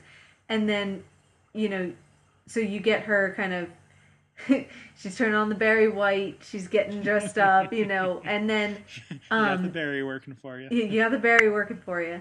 Um, and I love the echo between her sort of offering herself and him saying no, and uh, how that calls back to her wanting to kiss him and him saying no. Back when they were first getting together, you know, Right, and it was right, for different reasons. for different reasons. But still, then there was an element of Xander involved. You know that there was an element of because then Oz had the sense that she really would rather be kissing somebody else, um, and he Right. kind of wanted to wait until she really wanted it to be him. right. And right. again, here now, she doesn't. She's not. It's not quite the same thing. She's not doing it. I think she generally, she genuinely does want to make it up to Oz, but there's the sense of her trying too hard to prove something way, to herself or to him, and him saying. "No, we're not ready," or "I'm not ready," or whatever. So, and his kind of maturity in that I really like. Um, and that's just a nice little parallel that this tends this seems to be the way their relationship goes that Willow gets um, caught up in whatever and then goes a little too far trying to prove herself or make it up and Oz is there to sort of say wait a minute slow down this is you know this isn't the time and we're not there yet you know so kind of an interesting little I just think that's Yeah. kind of a nice little parallel in the relationship and it just makes Yeah. me like Oz all the more Sure, sure. Well, even I mean, even the fact that, yeah, that whole- the the scene where they're in the uh, the science room or wherever, where you know he's he's telling her, you know, I miss you. Yeah. This is what I know. I don't I don't know, you know, if anything will ever be between you, you know, with you and Xander again. That you guys have been friends so long. I don't know that. Yeah. What I do know is how I feel, Yeah. and I feel like I want you to be with me. So yeah let's give it a shot. I like that he says Mhm. let's give it a shot. Not not even you know it's not even a it's not a sure thing. It's yeah let's try again. There's it's not so bad that we can't. Yeah. Yeah. Yeah. And and two for Oz, I think the episodes we've had which are really Oz heavy have always been these ones where it talks about um you know like human or even male impulses and and Mm, and we've talked about how Oz seems on the surface to be this sort of most controlled and cool. And I think not. And again, we've established that Oz has the same, you know, impulses as everyone else, but still, we're getting contrast him to every, pretty much everyone else. He is the most, in a way, kind of morally upright character that, um, you know, think about um, Angel, who's having crazy impulse control in this episode, and his, you know, we talked about like his desire versus his own ambivalence about his own desires. Mm. Um, Xander, who's always been one to act on impulse and feeling, you know, rather than Sure. waiting for thought. And you get Spike too, um, who, you know, pretty much is about doing what is right in the moment. And then against all of those, you have Oz, who might want certain things and might have impulses, but who seems to be contrasting to his werewolf nature, the most controlled, the most thoughtful, and the most about not following your immediate impulse, but by like actually, you know, everything is so carefully considered with him, which is kind of I like the way that his own character is contrasted with his own werewolf side, but then also Sure. he's contrasted with a lot of the other characters as well. It's kind of Yeah. a neat little dualism there. Yeah, definitely, definitely. Cordy and Xander don't. Um, No, do that. no, uh, no. Cordy's reverted to form. She seems to be kind of in season one mode of, you know, snark. You know, so hey, Xander deserves it. You know, I I can't really fault her for that. yeah, and Willow seems Willow ready to forgive her. Yeah, yeah. like, like, yeah, she can do what she wants, and and Mhm. yeah, we've seen that in a couple episodes now, so that's not a huge surprise. But Yeah. um, you, it, it's funny that you're still getting kind of the glimpses between them, like, it- you know, it's the it's the I was hurt by you, and I want you to know that I'm hurt by you and but they're still kind of paying attention to each other. Yeah, you know what I yeah, mean? It's like like they're still they still notice when the other one's in the room and whatever. It's just kind of Yeah. a it's kind of a weird Yeah. different yeah. sort of thing. Yeah, or Anyway. or or I have to make sure you know that I have cool plans for vacation and they don't include you. And look at like it, like there's still that element of wanting to make each other a little bit jealous or, you know. hmm Um Yep. So, Anyway, all right. Well, good good episode. Yeah. What what, what what's your yeah. very good. Yeah, I like So- it. Well, good. Enjoy it because you don't get any more Christmas ones. and on that note, the fires of Pompeii. On that note, which has nothing to do with the next note. like my segue. Yeah, Um, I like it. So I think, yeah, we need to start talking about the doctor here. Okay. And I think, um, just like we talked sort of around the uh, final scenes there of Buffy, You know, we're gonna. I, I have to interrupt you for a second because I don't know that these episodes have a lot to do. They're, they're not very paralleled in the story or thematically what happens, but they are kind of paralleled in tone a little bit. That you kind of have this. Well, maybe Doctor Who has a sharper switch from sort of comedy at the beginning to sort of you know, drama or tragedy at the end. Buffy's a little more gentle in its slope, but they both end with these big emotional, you Hmm. know, climaxes. So as I was watching them, it was like, my goodness, I don't think we've had two episodes where at the end everybody is like weeping and crying and it's so sad and like all these things like I'm like Yeah. distraught after watching them both. But Yeah. anyway. Yeah. Um, no, you're right. And actually, that just reminded me that I completely forgot to mention that um, Whedon has actually said that the scene with Buffy and Angel, sort of on that overlook and the fight that they have, the verbal fight as well as Yeah. the physical altercation, um, he says at the time, I don't remember when it was, that it it's and and fairly recently, like within the last few years, um, it's one of the best things that he feels he's ever written. Yeah, that, yeah. that scene. So Yeah. Anyway. And I think we can give credit to all four of the leads in these two different shows for the acting in those last final Mhm. scenes. Oh, yeah. I think everybody is pretty on form this week, you know, and um and I think those climaxes are as powerful because of the writing and the acting, um, for Mhm. sure. So Mhm. Mhm. anyway. Yep. Now you can say Um, what you were actually going to say. yeah, no. So the end of Doctor Who Yeah. and and the you know where we, where we get the the pleas from Donna to Mm. just save somebody, just save somebody. Somebody. I don't I don't I don't care, care who, who it is, it has to be someone. and and this is after we've already come to find so the i mean from from well right from the beginning the doctor at least well from the moment when they find out that they're in pompeii which is Yeah. very close to the beginning the doctor says you can't we can't do this this is we can't save people we need to leave yeah. this is a fixed point and of course they don't leave tardis gets stolen whenever they get Uh-huh. involved Yeah. but um and then the whole well oh wait a minute i have to make this volcano explode because if i don't Yeah. then the entire world Yeah. will be Yeah. and I, I i like that when he's he's like oh i just needed to hear you say Yeah. the, Oh, the entire earth is in danger now i can get involved That's all I needed. Um, Thank you very much. Okay. all now I can humanity go- is at risk now i need yeah Yeah. um no but definitely you know you get to that moment of the just save someone the pleading the the you know at first donna was save everyone we have to save everyone we we need to save everyone and then it's um just sort of that that feeling i guess of like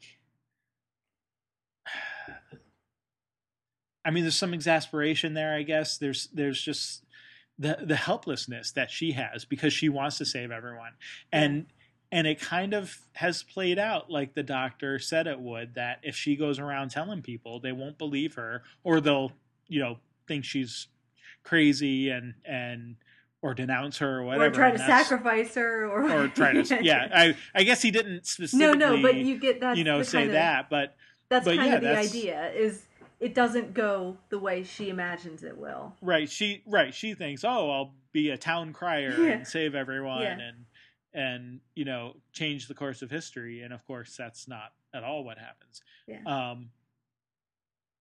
So yeah. So I I mean, it's just a very you know it, it, I just keep coming back to that moment of her pleading. You just j- just save someone because that that seems to be it, it's a very different sensibility with Donna now that we've I mean we've already we've seen her in two other episodes so far. So but they've both been, you know, the first one was the sort of the introduction, you know, oh, I'm going to fight the Racnoss and you happen to be in my way and you know, you tag along for this episode. And then the last one that we saw her in, Yeah. uh, where we're reintroduced to her, it it is about that reintroduction and getting to know you again and sort of um, you know finding that comfort level enough to say you know you want do you want to come along with me Mm. for the doctor but this is the first chance where we really have i guess to compare her as a true actual companion Yeah. with the others that we've seen so far. So, um, just I think it's it's very interesting that that's her focus. Is Martha was very aware. It seemed, um, you know, when they, you know, when they went into other places of well, and especially when they when she went in the past for the first time with Shakespeare, Mhm. right? Um, you know, of how is this going to affect? You know, should I be wearing these clothes? You know, how are how are the things that we do here going to affect the future, kind of thing, Right. or how is my being from the future going to affect the past? And like you know, all of the like she was very aware of that. Donna, she's like, no, we need to save everyone. There's not even a question. Like we just need to get in here and and and she's very excited. She just I mean, she's running out, of course, just going up to vendors and Yeah. speaking horribly pronounced Latin at them, and uh, uh, Yeah. you know, just just you know, and and that's kind of a funny running gag, the whole Celtic thing. Yeah, yeah, Um, it's kind of a funny little. But but uh the uh, Yeah, ca- caveat emptor. Oh, you're Celtic. Yeah. yeah yeah exactly uh but yeah like like just the personality wise of seeing her really i mean she just wants to get in there and and be part of it but then also has no qualms about changing anything like she's No. not she doesn't seem to No, I mean, no, you don't get all- that. You don't get that moment from Martha where who's afraid to even walk around in Elizabethan England for fear that she might step on a butterfly and change the future of the human. Right, right, Donna right. knows. Donna is explicitly trying to change the future of the human race Right, here. right. And Yeah, she has doesn't no care how it'll ethical or scientific problem with that. But clearly, that is not an issue. Uh, life is an issue, and Mhm. the saving of human life. And I, I kind of like that switch between her saying, "Everyone here's dead," and the doctor's saying, "Well, don't tell them that." Like, there's kind of that detached moment, but then as soon as they're faced with the idea that no, everyone is going to die tomorrow, she's Mhm. instantly, you know, trying to make that not be. So, right yeah. Um, and also, I mean, I think her, her, uh, when she says that he's in charge, and he says TARDIS Time Lord, yeah. She says Donna human, no. That she's not going to take any like right right her, him. this isn't rose just sort of following his lead no, you know, no, no. This yeah. is no. This is him being a Time Lord is means nothing to her. At least you know nothing. That doesn't for her convey any sort of moral. She might concede that he knows more than her, you know, but uh, she's pretty sure of her own sense of right and wrong, and pretty Mhm. happy to tell him so. Um, Mhm. Yeah. So, yeah, no, she's definitely got a stronger opinion. I think. Right. Um, and and I don't mean by any of this to obviously imply that like Martha and Rose were not no, no, concerned about human life in any way. It's just that and it's a personality difference. yeah, it's just it's just very much uh yeah, they they would seem to have deferred at least in the beginning for both of them. Yeah. They would have seemed to uh, which I think is really the only thing we can compare at this point with Donna. Um, No, you know, this they is would have very. sort of this is very listened quick. to the doctor Yeah. and and relied on him to be the one to think of things and do things and whatever and i think that that's why it it comes as such a empathetic moment you Mm. know at the end when she is just saying just please save someone. Yeah, it's it's because you know that she has that impulse and she has she can't do anything about it. No, like she's even gotten to that point of uh you know like the and again going back to the realization of it's either pompeii or the earth like Mm. that's our option there is no third op- there is no saving everyone yeah, the options are pompeii or the earth Yeah. one of them gets destroyed yeah, and and what a horrible utilitarian Yeah. choice to have to make Yeah. and and and we get the you know the the premonition from evelina um of that Yeah. but um right. yeah And- no and just she- just her And she, sorry well, I was just gonna. She makes that choice with him. That you know, even Right. she in that moment realizes this is a one or the other position, and she uh, deliberately doesn't stand and watch him push the button. She does it with him. She's, you know, okay, Right, I right. understand now why this has to be, and I'm going to be with you in that moment. But she that doesn't mean that he's off the hook. You're the doctor, you save people, and you doesn't matter if you just push the button. Get back in there and save somebody, you know. Mhm. Um, but I think you're right that in she is helpless, and so it has to be a plea at the end. Um, you know, she, Yeah, that's- she the command goes out of her voice, and it just is about her begging him, "Please, just save somebody." Mhm. Mhm. Yeah. And I just Um, love, you know, and, To go- and there's also Oh, sorry. Go ahead. no, sorry. I, I was just gonna say there's also that one little moment where she tries to get the little boy Yeah. to go with her. It's like, like what what is she gonna? She's gonna save the little boy, okay? Right. But then like the mother comes Right. and snatches him away. Right, Even like she can't even save like this little, this little kid. boy. And actually, Um, um, it's funny that the doctor kind of said, if you try to say these things, no one will believe you. Um, and then, and the second time I watched it, and I've seen it more times besides, um, it suddenly struck me as she's sort of running around with the ash falling, and she's screaming that people should run for the hills, and nobody's listening to her. She's to go kind of to classical you know stories she's sort of cassandra in cassandra in that moment not cassandra the skin but like you know cassandra who was cursed to tell the truth and to never be believed and that's kind of with all in this episode with soothsayers and fortune tellers and everything that kind of fits thematically that she donna is sort of cursed to tell the truth and Yeah. not be believed by the people so Mhm. um Yep. Ugh. it's terrible. It's very sad. Um, and well, I mean, I feel like we kind of actually talked more about Donna in the beginning than we did about know. the doctor. I know. We, we we're gonna talk about. I mean, and I have more to say. I always have more Well, to let's. say. Yeah, we can keep talking about Donna. That's that's perfectly Most fine. I, most of I what mean, we want to talk about, just yeah, that that that whole end of yeah, end of the scene, like it, or, or end of um, Yeah.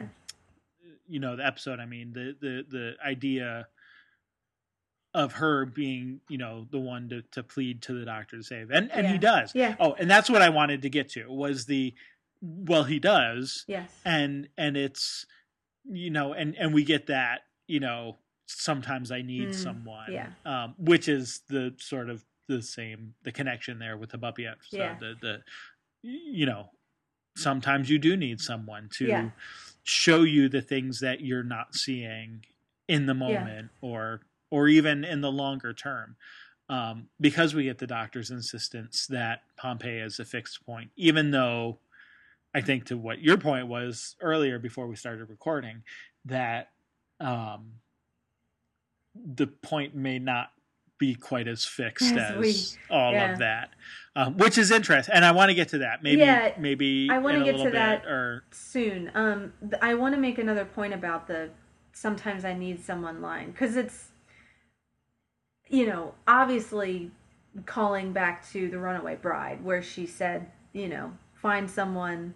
Um, sometimes I think you need someone to stop you. Um, mhm. so I like that that has a double meaning because the full sentence is someone. You, sometimes you need someone to stop you in the sense of from going too far or from you know whatever. So I mean, Donna does kind of stop him in this episode. That she stops him from running away.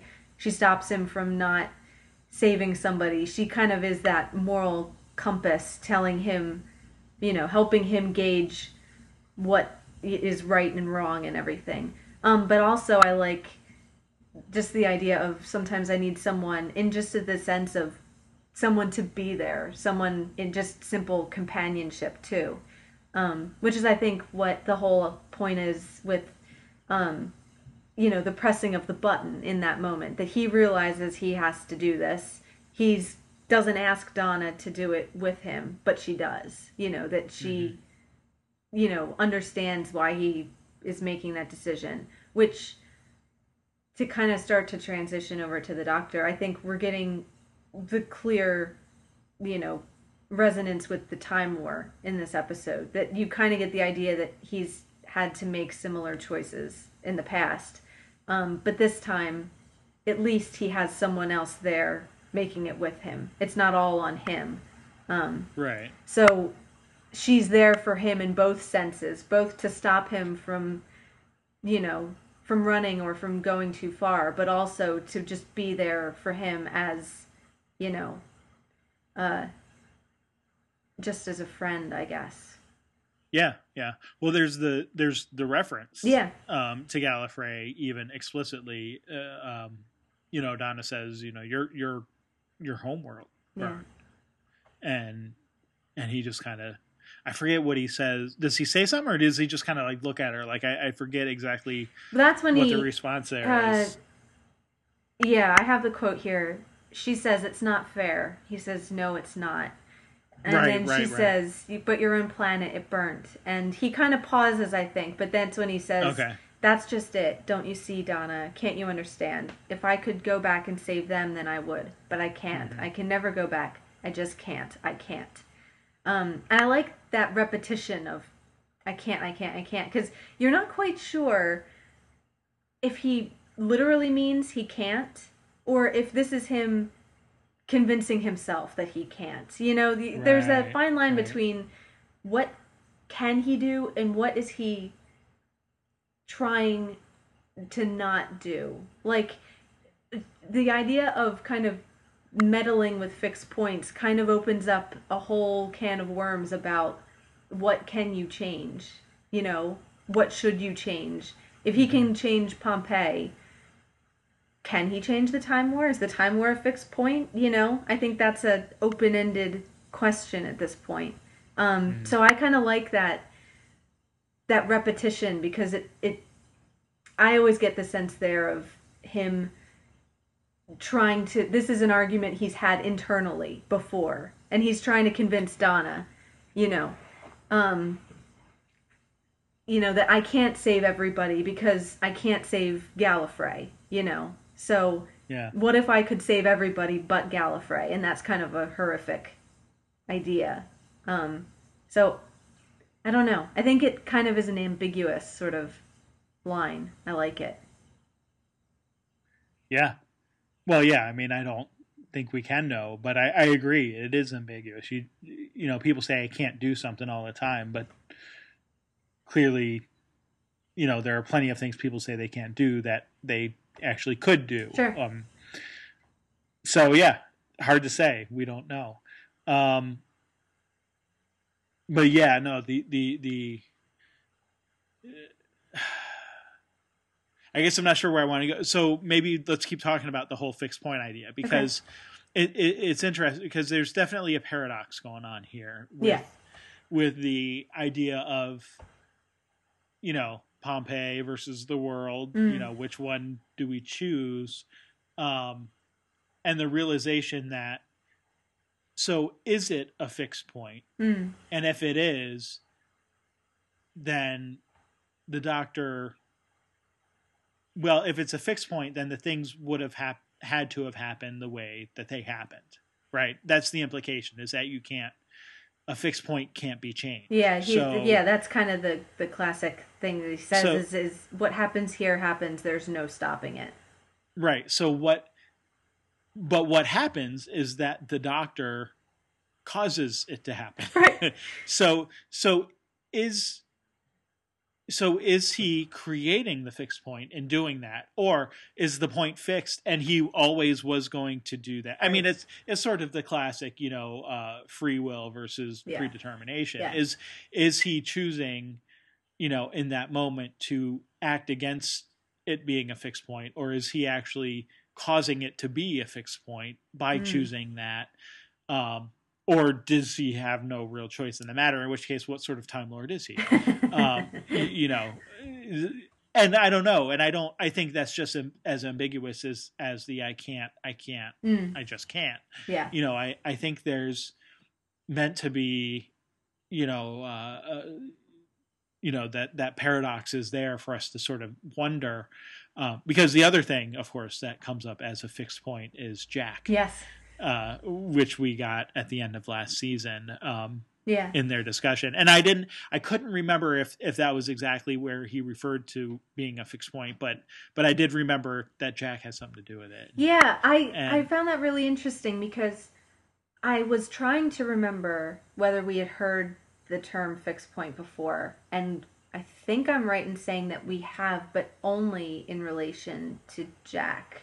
Um, the doctor says you're a fixed point in time and space. You're a fact. That's never meant to happen. Right. Um, so I think that's really interesting because there's some even though there's there's some significant differences and some significant parallels because you know Jack is a person He's not an event, you know, so that's kind of interesting. Jack is specifically by the doctor um, pointed out as being something wrong and unnatural, you know, whereas mm-hmm. a fixed point in the sense that you mean of something that is predestined and always happens would seem to mean something that is natural, you know, beyond it. It doesn't seem like something that someone like Rose could create in a moment of whatever. Like it seems like something that is an unstoppable force and natural in the most immovable sense. So that kind of seems like they almost seem like opposites there. But the one thing that really stuck out to me this time was when I was trying to remember if we'd had any other fixed points before.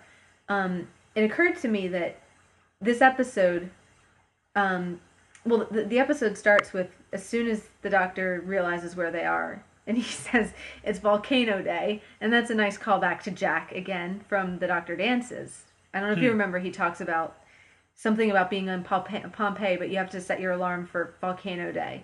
Um, right. So right, it's a right. I another, did. I forgot about another that, little echo yeah. of Jack. Um, so Jack is in the vicinity apparently. Uh, so maybe Jack has been to Pompeii and has encountered uh, volcano day before. Um, but uh, where was I going with that?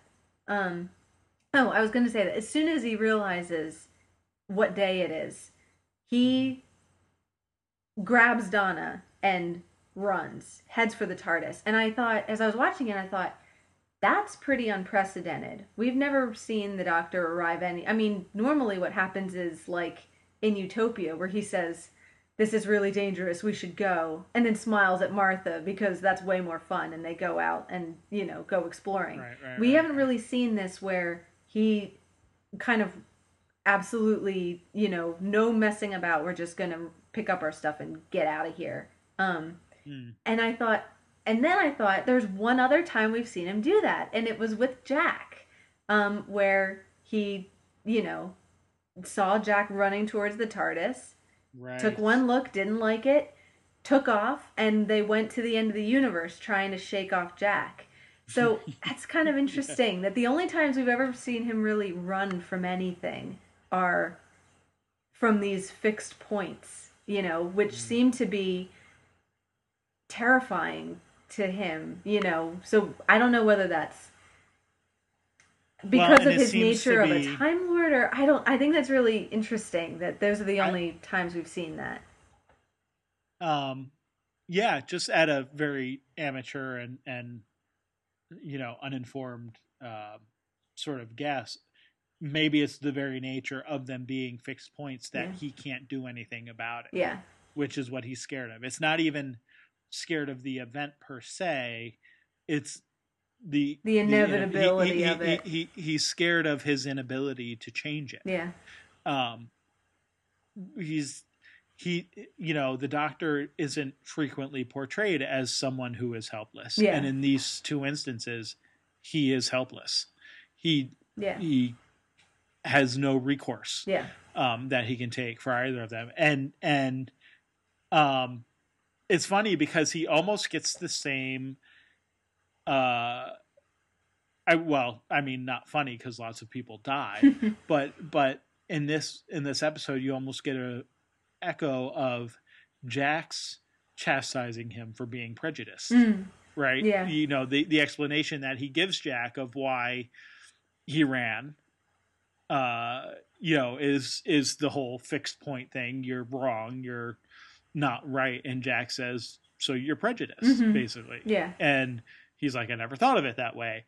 And he's once more not thinking of it that way yeah. that and you know sad thing to be is that oh wait not only is it uh, if it is indeed a fixed point not only is it a fixed point but i caused it. Yeah.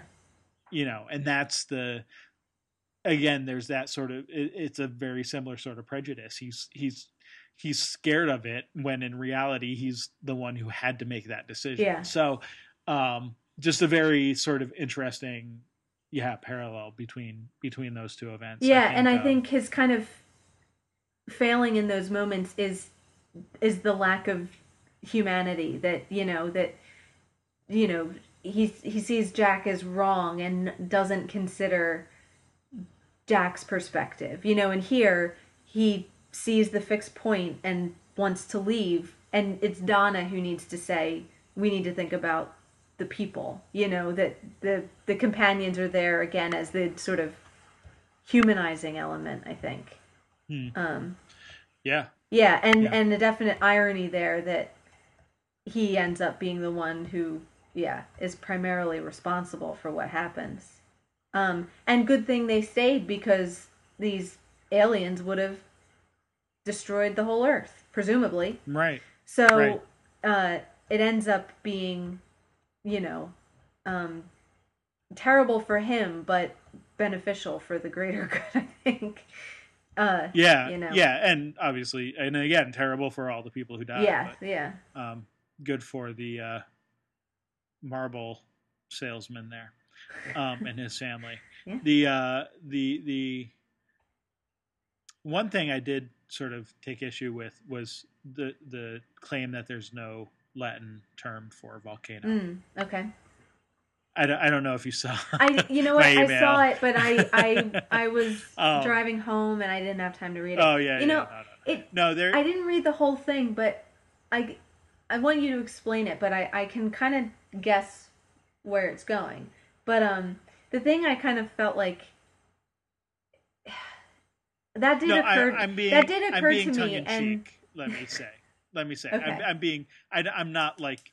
I'm not really offended by the fact. No, I mean. there- No, I didn't so- think you were offended, but I think there's a little bit of chronological snobbery in this episode. That there's a little bit of looking down on on the Romans as, or you know, that these that these people as sort of being a little, you know, ignorant. Ignorant, I guess. But then even that's called out in the episode because I like that line from is it Evelina when she's sort of in her trance state and she says they're mocking us those two they're they're Mhm.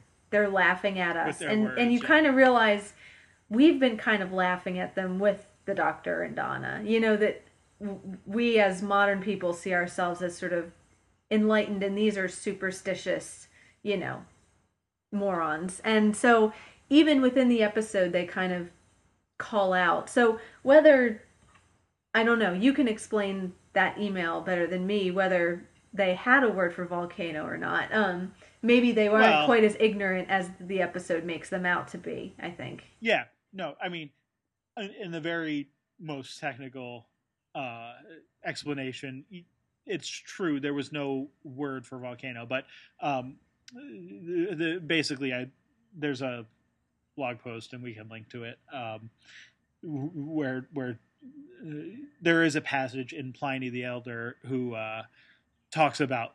Uh, mountains that are on fire basically um, and interestingly enough Pliny the Elder um, was killed trying to help people who were uh, fleeing from Pompeii. Mm. Um, and, and and sort of that episode is recorded by his son Pliny the Younger, um, and uh, so so there is awareness of the fact that volcanoes exist, and they call them you know mountains on fire and Yeah. that sort of thing. Like there's so no, there is no word, but there are phrases for Sure. volcano. right right Um, that the- suggests the- that there was the- an understanding yeah, yeah. The the word volcano um, does come from Latin, the Vulcan Yeah. or or Vulcan, uh, and uh, through through sort of the ancient Italian. But anyway, that's neither here nor there. I just I, anyway. Um, but I do no, I thought I did think it was funny the whole the whole Celtic running gag Yeah, whenever yeah. they spoke Latin or or our modern version of what Latin would be. um, yeah yeah the the mangled modern version of latin uh that was pretty funny though. So but Yeah. no i did i did pick up on the on like you said the um you know they're laughing at us with their words. And and i didn't quite think of it in in in those terms but i think you're right. I think there is sort of the the idea of you know how stupid can these people be to not realize that there's this mountain rumbling and steaming and Yeah, you know yeah.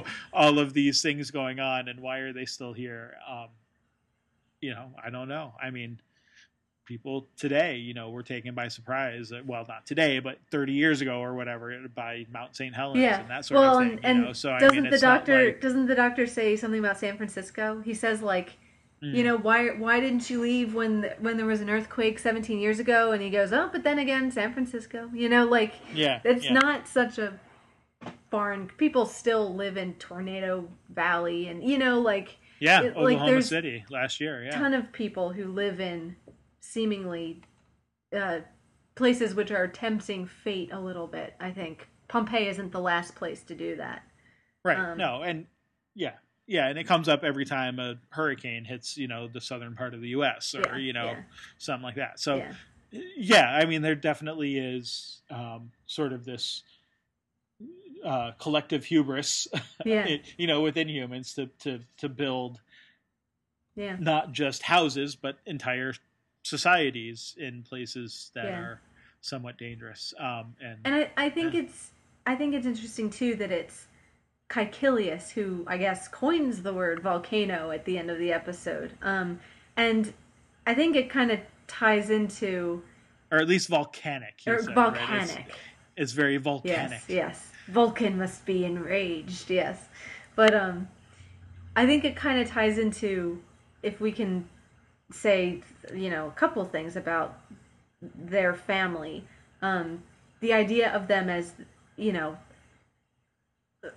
perhaps not the sole survivors, but one of the sole surviving, you know, groups of people from this disaster. Um and and the fact that in in saving that family, the doctor not only so the doctor not only becomes responsible for this n- disaster, but also responsible for the word volcano and the concept of it, or at least that word, maybe not the concept, but um, that it's the family that he saves, which kind of coins the phrase and presumably passes this. You know, get you the, you get this idea that they're going to tell the story and pass it on. Um, and I kind of like the idea of, you know, if we're comparing um, Pompeii to the Time War, you know, the doctor's the sole survivor of that disaster, and kind of what is the role of the survivor. Um, and I like his little speech to Caecilius about um, it's never forgotten. Time will pass, men will move on, and stories will fade, but one day Pompeii will be found again in thousands of years, and everyone will remember you. So the Yeah. idea that you honor the dead through memory and through story and words and passing the story on, and that's kind of the role of the survivor is to remember and to you know uh, spread the word, I guess, or you know, so with the doctor being the only survivor, it kind of gives you a little bit of an insight into what his role is too, is as this sort of guardian of the memory of Gallifrey as well. Yeah. Yeah. No, that's that's interesting. I, I hadn't put it in that sort of context, but that makes sense. Um. well, let's see. So What else? Do we have anything else about the doctor Um, and Donna? Um, I mean, I think I hit all the major points that I wanted to talk about. Mm. Um, You know what? I have something else that I want to bring up. okay. which is um, that moment when um, both of the soothsayers kind of have their their you know moment where they're kind of predicting all sorts of things some of which we recognize and can kind of you know because we recognize some parts of it we can kind of infer that there's truth in the parts that maybe we don't recognize. Um i think that's kind of what they're getting at. So um Right. they right. because they know because she knows his name is Doctor um man from Gallifrey Gallifrey your home is lost in fire um yeah, and Donna and sh- she uh, Evelina says you're called you call you yourself call noble. yourself noble yeah Yeah. um uh, so then there's certain things which aren't quite as clear to us um like the reference to she is returning which you know yes, I wrote that down. Who is she? And is it Rose? Who is Which- that which- is which- the million dollar question. the only the only reason obviously that that comes up is because We've we see seen her, her, at the end week. of the yeah. last so it seems a episode. reasonable Right, connection to right. make. Um, also, and Re- who else would be significant enough to be she without Yes. a name yeah, i don't know anyway yeah.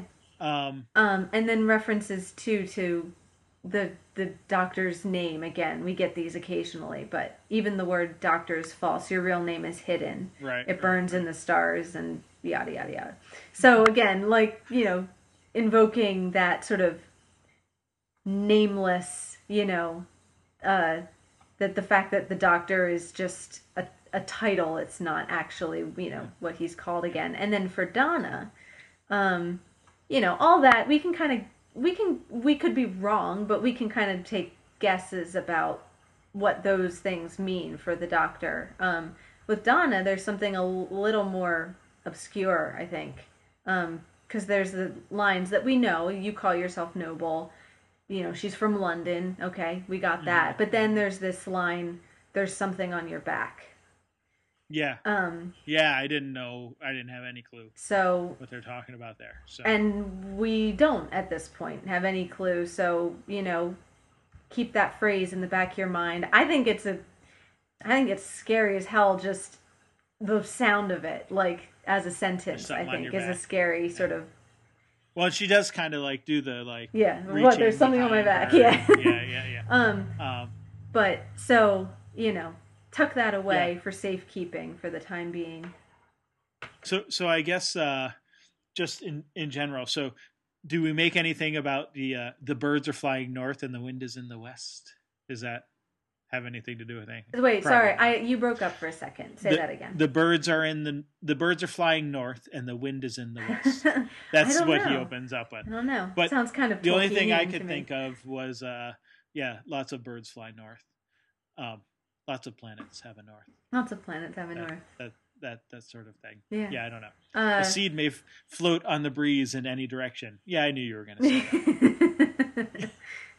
the other one of those jokes that makes me laugh is when he talks about meeting the Sybil and she fancied me and I said it would uh, I said it would never last and she said I know makes me smile yeah. Um, oh, yeah, that's right. Because, um, well, I know I anything more on on sort of the the Lucius and and his prophecies or well I, his or- name is a pun general? his name is a pun that's always fun Petrus Dextrus you know yeah. that's you know a little joke about his yeah, stone yeah. arm and everything I don't know that I have a whole lot more to say about him. Um, I do have some things to say about some of the other supporting cast. Um, so, Caecilius. Well, just Oh, sorry. okay. No, go ahead. Nope, nope. Go ahead. Okay.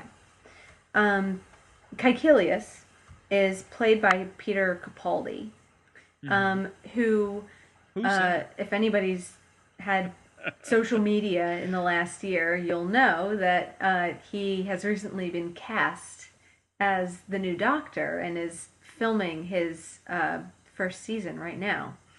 So, um, this is, I think, like I, there's been a couple times where there's been like cast members who've been reused, but this has got to be the most significant example of that. I think Hmm. in the show. Um, and actually, he he also has a pretty significant role in the third series of Torchwood too, um, like a recurring part. I- um, I'm assuming as a different character. as a different character. And actually, so at the time, um, Russell Davies had apparently um, some little internal bit of canon that explained to himself to satisfy his own fanboyishness explained Mm-hmm. why there could be two characters with the same face in the same universe you know. So he had his little you know in his head his reason to explain this which was never he never shared that with anybody. He just sort of had that privately um, but apparently according to Steven Moffat um, when he cast peter capaldi um, russell davies called him to you know say oh you know heard the news. Congratulations, excellent piece of casting, whatever. And Moffat said, um, "So, what was your explanation for how there could be two Peter Capaldis, and does it still work?" And Russell said yes. And so apparently they're going to use this in the story of you know Okay. when we see the new Doctor.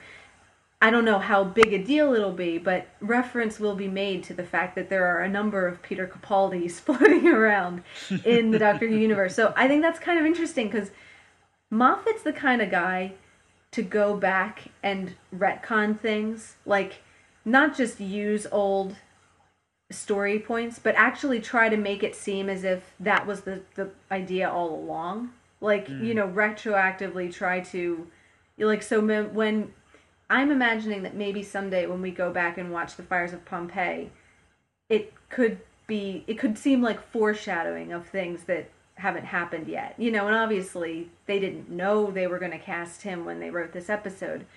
But I am not convinced that that doesn't mean that this episode won't be important when we get to the other Capaldi. So I think it's worth kind of keeping an eye on this episode. Um, you know, I don't know. Sure. You know, I at this point have no idea what that will look like, but um, I'll be interested to see what they come up with. Um, and actually, same thing goes for Karen Gillan, um, who I don't think they're going to reference this, but um, one of the sooth the soothsayer that follows them around the city um, is Karen Gillan, and she is in some later episodes too as a significant character. So we're going to see her again too. So Right. But presumably that'll be I mean, you would need less explanation because she's full of makeup. she's pretty here. hard Like, to recognize Yeah. as she is. So yeah, it's not as big Yeah. of a deal. Um, And honestly, I I don't think I would have recognized her because I've seen pictures of her character later, although I Yeah. don't know really, you know, much about her. Um, you know, uh, but I don't think I would have even picked up on the fact that it was the same person personally. And I don't know that I Um, did so much. I feel like maybe I even read that it was her before I even realized it myself because she is so heavily in makeup. Um, I do that with people all the time who aren't in makeup. I'm like, oh, oh, wait, that Like, person oh, was yeah, in this other thing. Oh, yeah. yeah. Um, it's a So little anyway. more conspicuous when we have, you know, the do- two doctors shaking each other's hand. You know, then it's kind of like you kind of see how they do have to work that into the story a little bit. Um, Yeah, sure, sure, sure. Yeah, it definitely depends on the level of character that they are. I, I can see that. yeah. Um, but yeah, so as far as this, the whole sisterhood goes, you you brought up the previous meeting of um, the doctor and the Sybil, the yeah. Sybil. Uh-huh. I guess it's not right, just Sybil. right. The Sybil, Um, yeah. it's the Sybil. And uh, so my question there is: is that is that something that has been seen in the Doctor Who? Like, was that a classic Who thing, or is it just not important? I don't It think just- so. I, there was an sort ep- of a throwaway. there, there was a classic episode called The Romans, and so the reference about before you ask that fire had nothing to do with me is to that that he gets involved Okay. with Nero. Um, and has a little something to do with, uh, Gotcha. with- he may have had something to do with Rome burning to the Yeah. ground. So he taught him how to fiddle. yeah. Um, so that was a reference to it, but I don't think there's anything in there about Sybil. I think that's more just a joke about you know the the prophecies and her knowing things and everything. But um, but he has sure. been to Rome before, so Okay. yeah. Okay. Um, yeah, it seems so. And once again, I meant to mention this earlier. Once again, we get an episode of, oh, hey, look, we're in city. Oh no, we're in this other city, you know, miles away. Yeah, yeah. Uh, you know, and obviously at a crucial time. At an, at an Um, opportune time, yeah. um, and the the references to a rift having been open, um, if only for a brief time. Yeah, Uh, yeah, I hadn't thought about that. It's kind of reminiscent of the tor- the Cardiff Rift, isn't it? And Yeah. that's what gives all of the fortune tellers this gift of prophecy is this Right, this right. opening of this kind of window into time very briefly. Um, and then the only other thing I was going to mention was uh, so this petrification Uh-huh. uh, reminded me, oddly enough, of um, the the Song of Ice and Fire, the grayscale, the uh, Yeah. the sickness Yeah. that uh, you know, um, oh, what's her name, the the The little girl. Um, the girl there, but um, uh, I don't. Hey, you you you've read. You're current in that yeah, series, right? uh, I, I'm. Uh, I haven't read. I haven't read book five yet, oh, okay. but I. Well, but it- I've seen. I mean, it, I've, I've met. Her, it- I've met that yeah, girl. yeah, you've met the girl, um, and it's encountered elsewhere. Stannis's So, daughter, right? I can't think of her name. right, right, right. Yeah, I can't think of her name either. Anyway, so not to, Yeah. Um, and I believe she's been introduced in the show as well. Uh, so. yes, she has. Yeah. um very very uh, that it made me think of that i i mean i know the books were written some time ago so i suppose it could theoretically be somewhat a reference to that but i don't have any Yeah. reason to believe why it would be um just it Oh, made me well, think of it Um, yeah, I mean, a few things with, I mean, I kind of like that.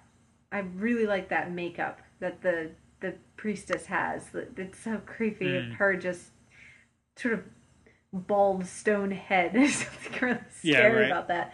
Um, and another one of those we've had scenes like that before, where it's kind of a pseudo exorcism. You know, where he has to kind of Mm. confront the spirit within her. You know, that sort of oh yeah yeah possessing yeah and guiding her and everything. Um, but I wanted to mention with the the the pyroviles um, that um, we I don't think we mentioned this last week because it was sort of a throwaway line, but with the adipose, um, there's a line about their breeding planet was lost, and uh, the doctor Mm. says, "Lost? How do you lose a planet?"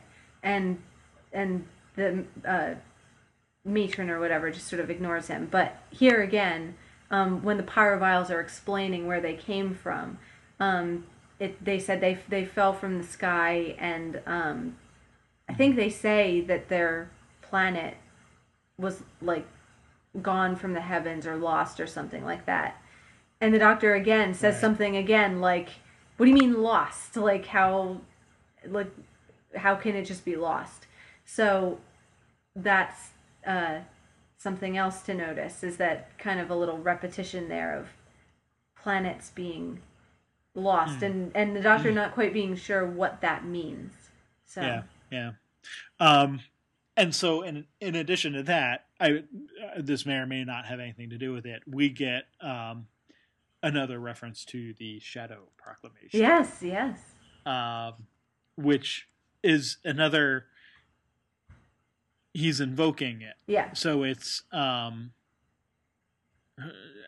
what he he he's talking to the pyrovile or whatever. Name yourself. Planet of origin. Galactic coordinates. Species des- designation according to the universal ratification of the shadow proclamation. Yeah, and it's it's it's funny because it's we're right back at the you know scaffolding or the stairwell or whatever it is above the nesting consciousness Uh-huh. of you know this sort of walking in with this officious tone you know of Yeah. of there's a ritual almost going on here he knows he's confronting something extraterrestrial and he's you know following whatever this uh uh you know code or codicil or whatever you want to call it is, Mhm. um to sort of require it to speak um which it does.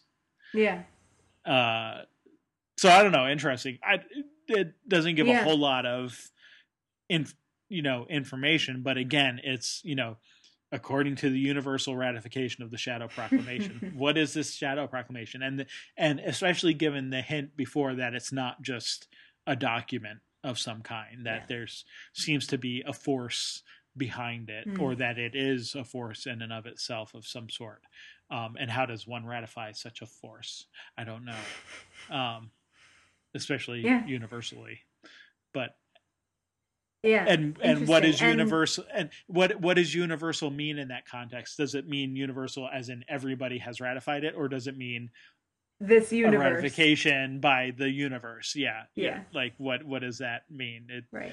It's a little ambiguous. Right. Um, could mean both. Could be one or the other. Yeah. Anyway.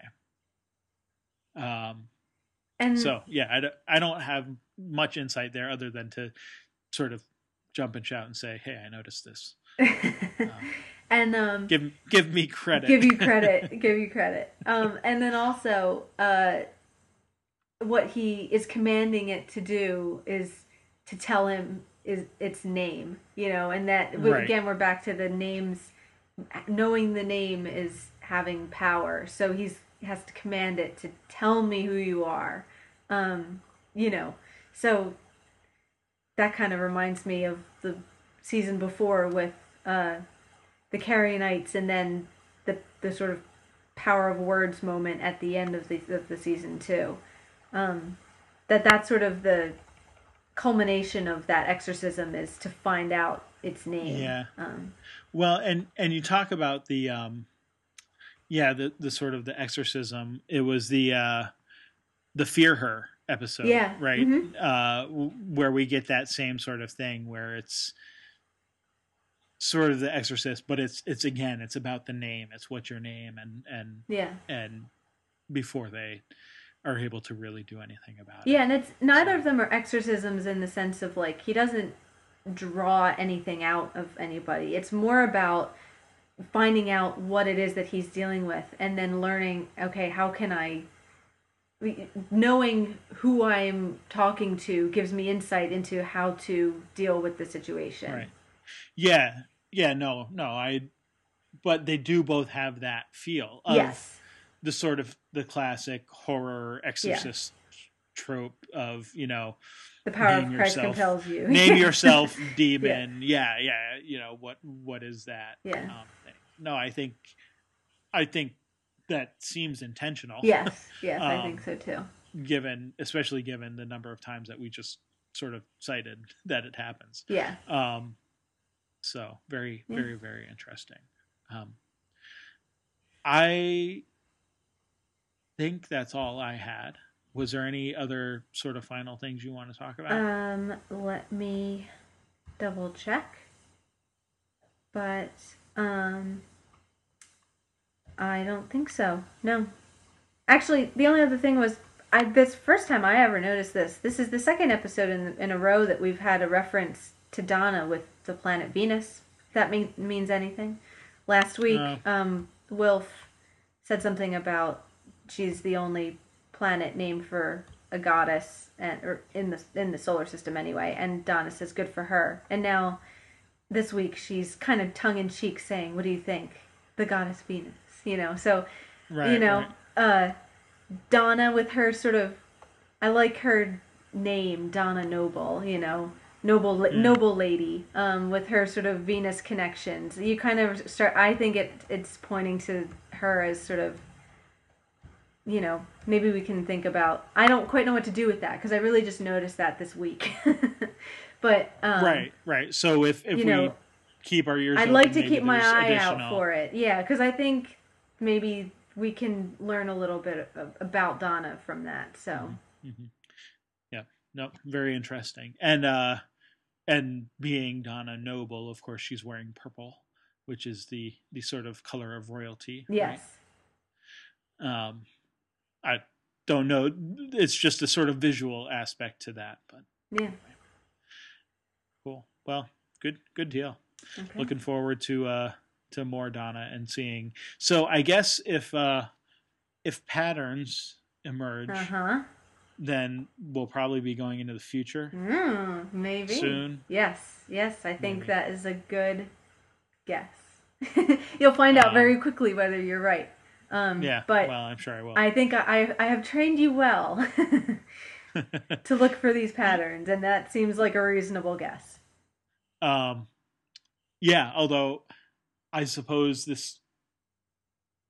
I don't know. Well, I don't know if I want to make this prediction or not, but I mean, the new, new, new, new, new, new New York Uh huh. um, no longer has Face of Bo, but I guess that doesn't mean they couldn't still possibly end up there. So I don't, I don't know if. Uh,